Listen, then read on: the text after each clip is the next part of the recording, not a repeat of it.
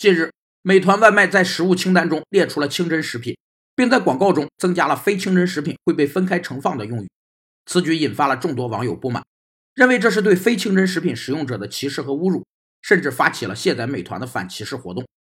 一个组织或团队在不同文化交汇的情景下，用灵活的方式应对文化差异的能力，被称为跨文化敏感性。